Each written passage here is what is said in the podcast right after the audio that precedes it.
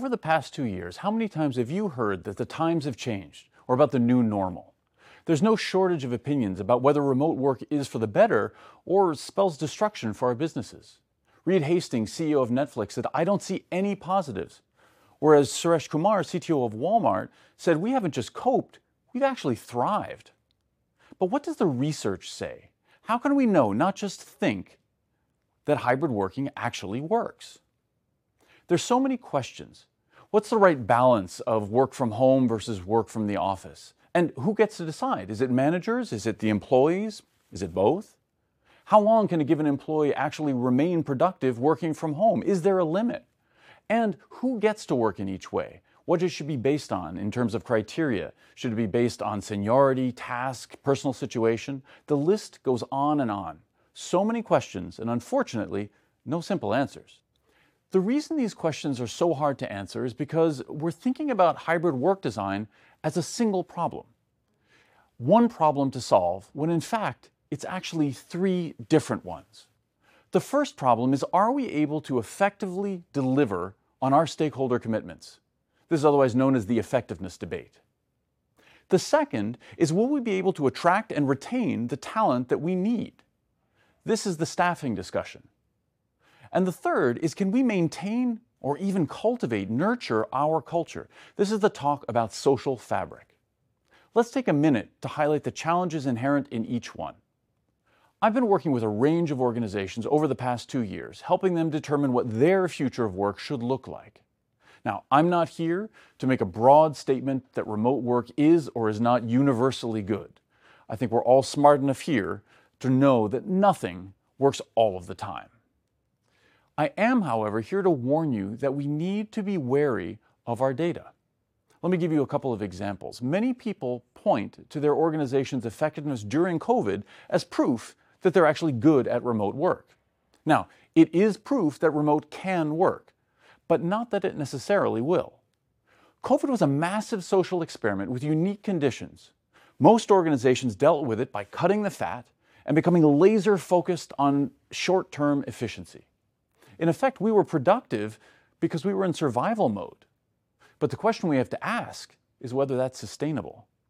Data shows around the world that people's working hours have increased, and many say that they actually find it harder to delineate work life boundaries. Data also shows that the experience wasn't the same for everyone, with the Economist data showing that parents of school age children experienced much greater stress than many others. And data from Microsoft shows that it's actually even changing the way in which we work, with people working more hours but less collaboratively. The question of whether we can effectively work remotely needs a contextual answer. Contextual based on the people who are doing the work and the tasks that they're trying to accomplish. Remember, one size fits none, and we need to think about the sustainability of our effectiveness. Now, when it comes to the staffing discussion, ask anyone who has recently been involved with hiring. The most common question that recruiters are being asked these days what is your flexible work policy? In effect, we're facing the same escalation of perks popularized by tech companies during the boom. Do you have a barista pulling the perfect flat white in the lobby? Do you have nap pods, a ball pit, a slide? What about on site daycare? Right? So that instead of work from home, we actually bring home into work. Your current or potential future employees are now weighing your hybrid work policy as a key criteria in their decision of where they want to work. And that is the crux of this staffing challenge. What you need to recognize is that the comparison isn't actually between work from home and office work. Instead, it's really between the perception of work from home versus the perception of work from the office. And you need to reclaim that narrative. Let me give you a couple of examples. The first is what I call the recovered commute. Many people have told me, I've saved so much time now that I don't have to commute. My challenge to them what did you actually do during your commute times? Maybe you read, maybe you caught up on calls or emails, maybe you just use it as time to decompress. Personally, I used to get an hour to shake off a particularly rough, annoying, frustrating day before I got home. Now it takes me exactly six seconds to be immersed in my family upstairs. Another example, the after meeting post mortem debrief over a coffee. Right? We use that to do some relationship repair, maybe to do some collective sense making. The most important thing to recognize here is that what matters most is the experience, not just what the policy is. We need to reclaim the narrative to help ensure that everybody recognizes what a given approach either buys or loses for them. And this brings us to the social fabric. Think about what happened when you joined your organization. You probably went to orientation. Maybe you, you looked around, you talked to some people, you observed, and you learned what it's like to work here. Why does that matter? Well, because our research shows reductions in things like psychological safety and trust, changes to power dynamics, increased feelings of isolation and loneliness when we are working remote from one another. Importantly, all of these shape our cultures and make this conversation even more difficult.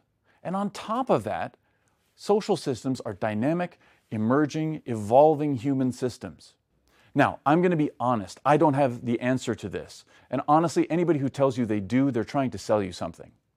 We do know about different approaches to building and establishing culture in these contexts. What we have to recognize is they operate in ways that may not be the same as the way we built culture when we were face to face. What we have to remember here is that organizational culture is a long game. What we do right now affects the social fabric of our organizations and will have repercussions down the line.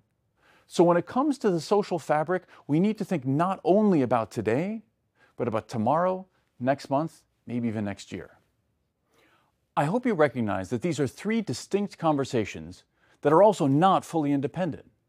We also have to recognize what makes this challenging is that they are almost ideologically different positions about what creates value in your organization. Is it about the output of what you produce? Is it about the people in that organization or something in the ether, the culture? The first most important step is getting these issues on the table, having an open conversation, and this is far from easy. But if you find yourself in disagreement with somebody over these issues, whether it's a boss, a subordinate, or your leadership, I challenge you, ask yourself, do you really disagree on how to create effectiveness, deal with staffing, or the culture of the organization? Or is it maybe just that you have slightly different prioritizations of those three different parts of the whole hybridity conversation?